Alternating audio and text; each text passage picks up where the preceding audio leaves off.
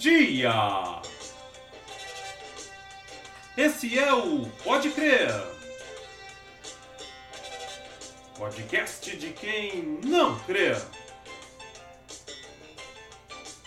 mas quer ver e entender.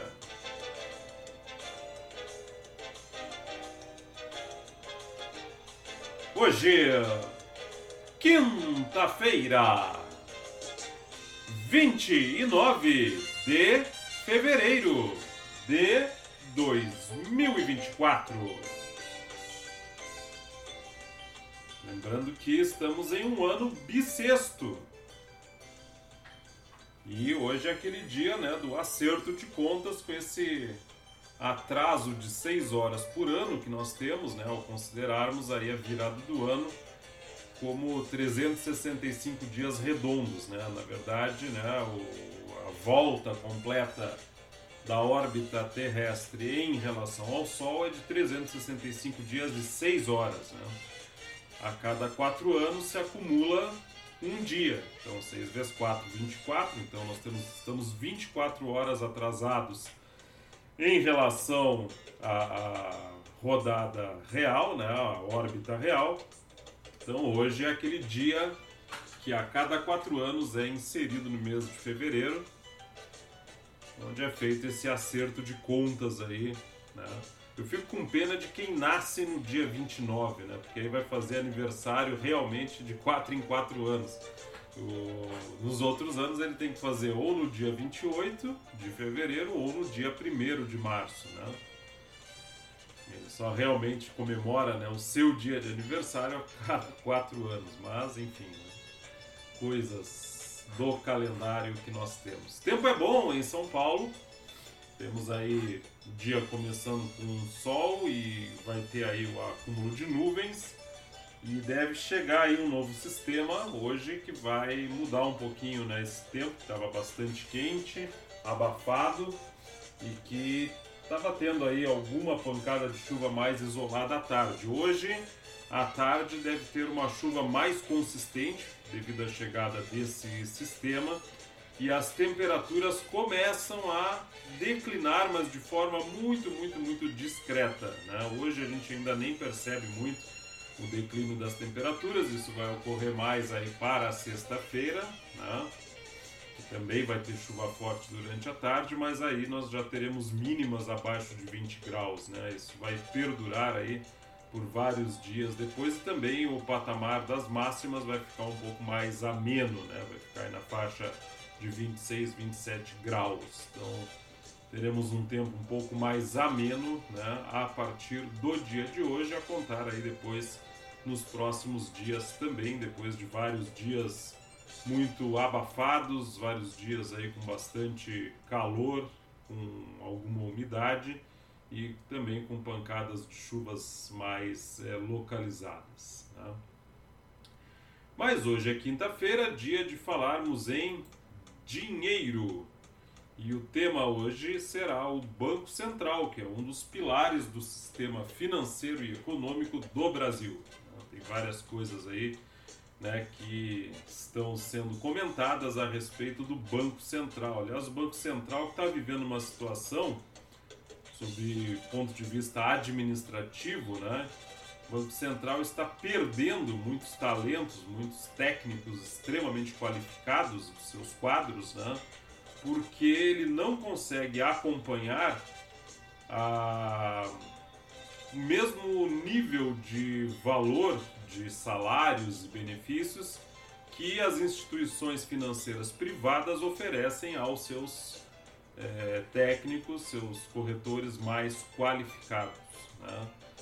Muita gente está deixando o Banco Central, gente concursada, gente de carreira, né, para ir para a iniciativa privada e ganhar mais, ter mais oportunidades na iniciativa privada. Isso é um problema que está posto, né, porque o Banco Central, por ser uma instituição extremamente estratégica do sistema financeiro brasileiro, ela não pode prescindir de quadros tão qualificados. Não adianta simplesmente dizer, eu vou continuar pagando o que eu estou pagando e daqui a pouco começar a entrar né, um monte de Zé Ruela lá que não vai conseguir desempenhar as funções do Banco Central. Precisamos ter pessoas extremamente qualificadas. Os concursos, né, para o Banco Central são extremamente disputados e realmente eles selecionam pessoas com notório conhecimento, notório saber, né, para as funções, né, que existem, né? Não é à toa que o Banco Central,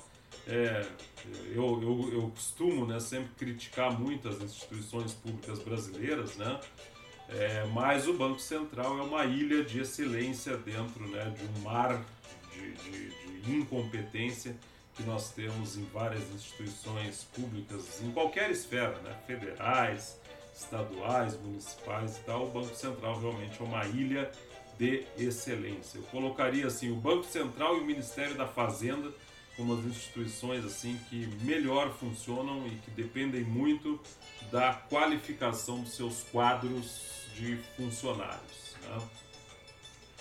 E essa situação, né, os funcionários, inclusive do Banco Central, eles estão desde o ano passado com um indicativo de greve, né, por conta desses salários abaixo da média do mercado. E o próprio presidente do Banco Central, né, o Roberto Campos Neto, ele, na semana passada ele disse uma frase aí que deixou o pessoal meio de cabelo em pé, né, que o Banco Central está derretendo, justamente por causa da perda desses quadros qualificados, né, que lá trabalhavam.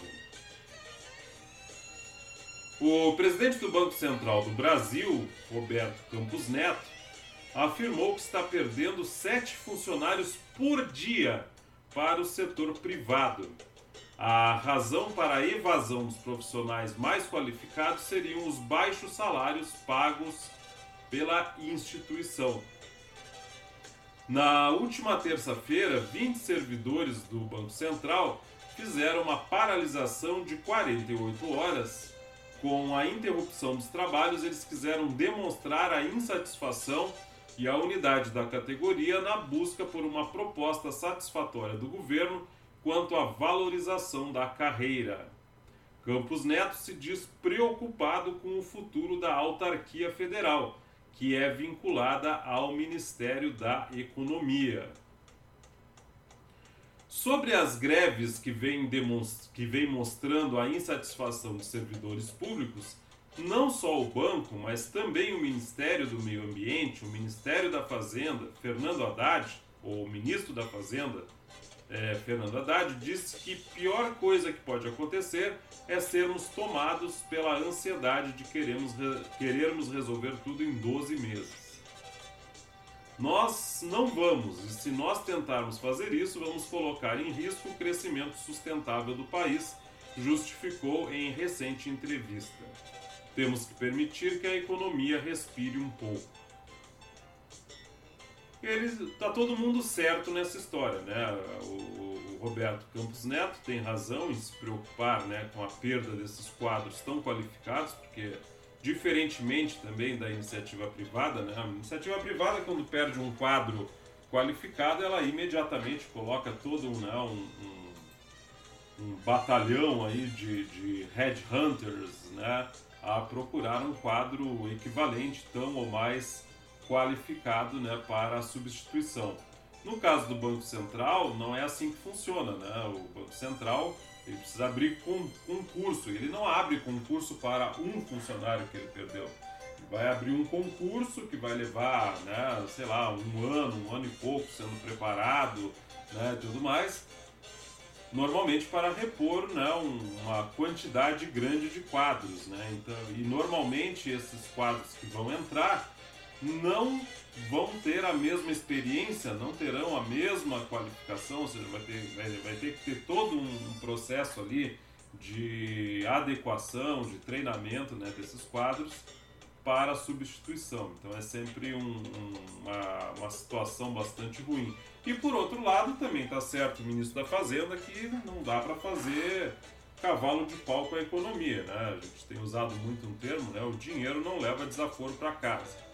E quando a gente leva isso para as finanças pessoais, né? Quando a gente leva isso para o âmbito, né, da macroeconomia, pior ainda, né? Qualquer cavalo de pau que se dê na economia pode realmente aí ter consequências maiores, porque quando você oferece, por exemplo, para o Banco Central, vamos oferecer um aumento de tanto por cento, imediatamente diversos outros setores da administração pública vão também reivindicar, porque não existe muito esse filtro da meritocracia no serviço público. Eles acham o seguinte: se deram um aumento para o Banco Central, eu que sou da autarquia tal, eu que sou do executivo, eu que sou não sei o quê, da fundação não sei das quantas, eu também quero ter, porque eu estou há tantos anos sem reajuste, então não existe muito essa questão da meritocracia, né, ou da necessidade. Banco Central é um negócio estratégico, todo mundo vai dizer que também é estratégico. Então não é uma situação que se resolva assim do dia para a noite, isso é o fruto aí de anos e anos de arroxo salarial, né, uma hora a conta vem, né. A iniciativa privada tem muito mais capacidade, né, de absorver esses quadros aí, e serão absorvidos, porque para a iniciativa privada esses quadros têm muito valor, são pessoas que, além de terem a experiência e a qualificação, elas também levam consigo muita informação privilegiada, né? Então, isso para a iniciativa privada vale ouro, né? O Ministério da Gestão e Inovação em Serviços Públicos propôs um reajuste de até 23% nos salários de funcionários públicos do Banco Central entre 2025 e 2026. A intenção é terminar com a greve que iniciou em 3 de julho de 2023 e manteve o indicativo desde então. Em assembleia, na última quinta-feira, dia 22 de fevereiro, depois de 48 horas de paralisação, os trabalhadores da autoridade monetária combinaram pela retirada do indicativo de greve para terça-feira, 27 de fevereiro, e quarta-feira, 28 de fevereiro. Segundo o SINAL, que é o Sindicato Nacional dos Funcionários do Banco Central, a medida foi um gesto da categoria em resposta à proposta do governo. Houve progresso em relação ao que foi apresentado no começo do mês, dado que alguns pleitos da categoria foram contemplados. Entretanto, outros pontos muito caros à categoria não foram contemplados. O MGI já indicou estar aberto ao diálogo sobre alguns deles, como o nível superior para os técnicos, disse. Apesar da melhora na relação entre o MGI e os sindicatos, os funcionários do Banco Central deliberaram por 95% dos votos que vão apresentar uma contraproposta. Anteriormente, o Ministério da Gestão e Inovação em Serviços Públicos ofereceu 13% de reajuste entre 2025 e 2026. O percentual foi considerado insuficiente. O governo aceitou a proposta de mudar o nome da categoria de analista para auditor. Apesar disso, não passou a exigir ensino superior para o cargo de técnico, contrariando o pedido da categoria. Os reajustes são de 20% a 23% do nível 1 ao 3. Para técnicos, que é o nível mais baixo, o sindicato negocia um aumento salarial maior. O SINAL disse que mais de 550 pessoas já entregaram os cargos. Tá aí, né? Negociação que o governo está fazendo aí para tentar segurar esses quadros aí dentro do Banco Central. Mas o Banco Central tem outros tópicos, outros temas importantes aí, né, que dizem respeito à economia do Brasil, né? E o Campos Neto, né, também numa entrevista aí, uma coletiva, afirmou que existe a possibilidade da economia crescer mais de 2%, PIB, né, no caso, crescer mais de 2% em 2024. Seria um crescimento maior do que está sendo estimado aí pelos principais analistas do mercado, né? O presidente do Banco Central, Roberto Campos Neto, disse que o PIB do Brasil pode ultrapassar a casa dos 2% em 2024 A estimativa oficial da autoridade monetária é de um crescimento de 1,7%, enquanto então tem essa visão aí mais conservadora, né? O mercado e os organismos internacionais esperam um crescimento ainda menor. A expectativa do setor é uma elevação de 1,5% do indicador na comparação anual. Pode ser um pouco acima de 2%? Pode, declarou Campos Neto no evento Blue Connections no site Meio e Mensagem em São Paulo. A expectativa é que o PIB brasileiro tenha crescido 3% em 2023, ou seja, o número ainda não foi fechado completamente, né? O resultado foi impulsionado por uma super safra recorde do agronegócio ao longo do ano. O agro deve ter um crescimento menos acelerado em 2024. O presidente do Banco Central afirmou que isso não necessariamente significa um resultado ruim, somente menor que o do ano anterior. Segundo Campos Neto, os resultados para a economia dependerão de fatores externos e internos. Mencionou o controle da inflação, as metas estabelecidas e a evolução da economia chinesa. Deu destaque à importância do equilíbrio fiscal nas contas públicas. Palavras dele: é importante termos uma meta fiscal. É importante que o governo tente perseguir a meta, ainda que seja difícil. Vemos que o governo está fazendo uma força, declarou ele. A equipe econômica de Luiz Inácio Lula da Silva prometeu zerar o déficit do Brasil em relação ao PIB em 2024. Na prática, a gestão do petista precisa cortar gastos e aumentar a arrecadação para atingir essa meta aí, né? Porque eu acho muito pouco provável que o Lula corte gastos, né? Conhecendo aí a filosofia de governo dele, a tendência é justamente contrária, dele aumentar a gastança. E tem gente cornetando aí o Banco Central, e não é o governo Lula, tá? É a CNI, a Confederação Nacional da Indústria. Segundo ela, né, eles estão achando, né, os cortes da taxa Selic ainda muito conservadores por parte do Banco Central. Eles entendem, né, que o Banco Central deveria ser mais ousado para fazer com que a retomada, né, do crescimento econômico possa ser um pouco mais acelerada. E isso fazer com que os investimentos aconteçam, né? O presidente da Confederação Nacional da Indústria, CNI, Ricardo Alban, avalia que o Banco Central tem todas as condições para acelerar o ritmo de redução da taxa básica de juros, a Selic, para no mínimo 0,75 ponto percentual. A queda é aguardada para quarta-feira, dia 31, isso aí foi ainda de janeiro, né? Após a reunião do Comitê de Política Monetária, o COPOM. Precisamos de menos conservadorismo do Banco Central vis-à-vis o que já começamos a ver nas demais economias, diz Alban. O presidente da CNI frisa que a inflação corrente no Brasil e as expectativas de inflação estão caindo sistematicamente. O IPCA fechou 2023 em 4,6%, dentro do intervalo previsto na política de meta de inflação, que registrou queda em relação aos 5,8% registrados em 2022. Dessa forma, reduzir mais rapidamente a taxa de juros não irá, de forma alguma, comprometer o cumprimento das metas de inflação.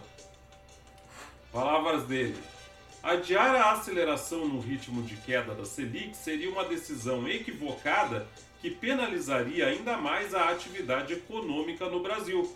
A atividade econômica está sofrendo demais com esse nível absurdo da taxa de juros real. O nível de cumulatividade dos juros reais sobre as cadeias produtivas já nos permite dizer que esse é atualmente um dos problemas mais representativos do custo Brasil, diz Alba. Além disso, a tendência é de continuidade da queda na inflação. As expectativas levantadas pelo boletim Focus do próprio Banco Central já apontam inflação de 3,8% em 2024. Há um mês, a expectativa para 2024 estava em 3,9%. Além de estarem em forte queda, as expectativas já apontam que a meta de inflação de 2024, 3% ao ano, podendo variar entre 1,5% a 4,5% ao ano, será cumprida com folga. O presidente da CNI avalia que, mesmo com as 4 reduções de 0,5 ponto percentual realizadas na Selic desde agosto, a taxa de juros real, que desconsidera os efeitos da inflação, continua muito restritiva.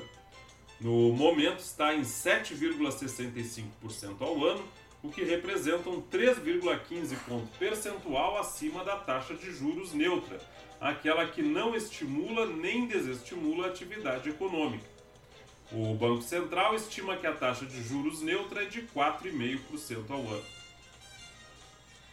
Alban lembra que, enquanto no Brasil o Banco Central força uma queda desnecessária da economia, nos Estados Unidos, a redução da inflação tem sido feita de forma compatível com o expressivo crescimento do Produto Interno Bruto, PIB.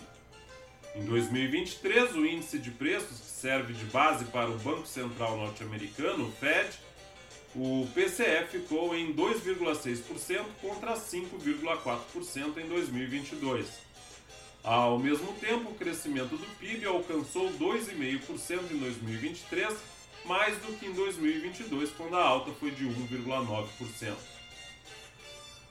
Nesse cenário, e mesmo apresentando uma taxa de juros real de apenas 2,7% ao ano, as expectativas são de que o Fed comece a reduzir a taxa de juros ainda no primeiro trimestre de 2024. Esse movimento reforça ainda mais a urgência de que o Banco Central do Brasil acelere o ritmo de cortes da Selic, afirma ele. Segundo ele, é urgente que, definitivamente, nosso Banco Central, com sua independência, se some ao necessário esforço do crescimento econômico sustentado do Brasil. O nível atual da taxa de juros tem castigado desnecessariamente a atividade econômica. Externamente, é iminente o início da redução de taxa de juros pelos países desenvolvidos. Assim, se não acelerarmos os cortes da Selic, ficaremos ainda mais distantes do patamar de taxa de juros praticado nesses países, afirma Ricardo Alban.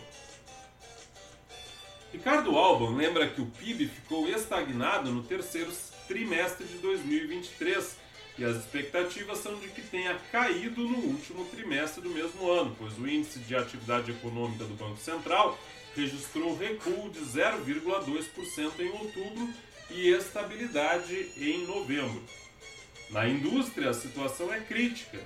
Segundo o IBGE, a produção da indústria de transformação acumulou queda de 0,9% entre janeiro e novembro de 2023, na comparação com o mesmo período de 2022. O setor ainda opera 2,3% abaixo do nível de produção pré-pandemia. Mas a queda da atividade econômica também pegou os serviços e o comércio. O varejo tem alternado meses de queda com meses de crescimento modesto.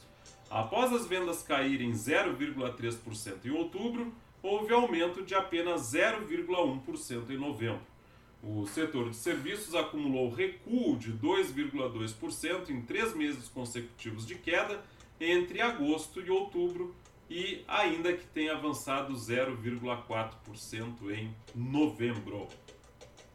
Então tá aí a corneta aí da CNI, Confederação Nacional da Indústria, né? Criticando aí a postura extremamente conservadora em relação aos juros do Banco Central. Espero que o senhor e a senhora tenham uma excelente quinta-feira. Tchau!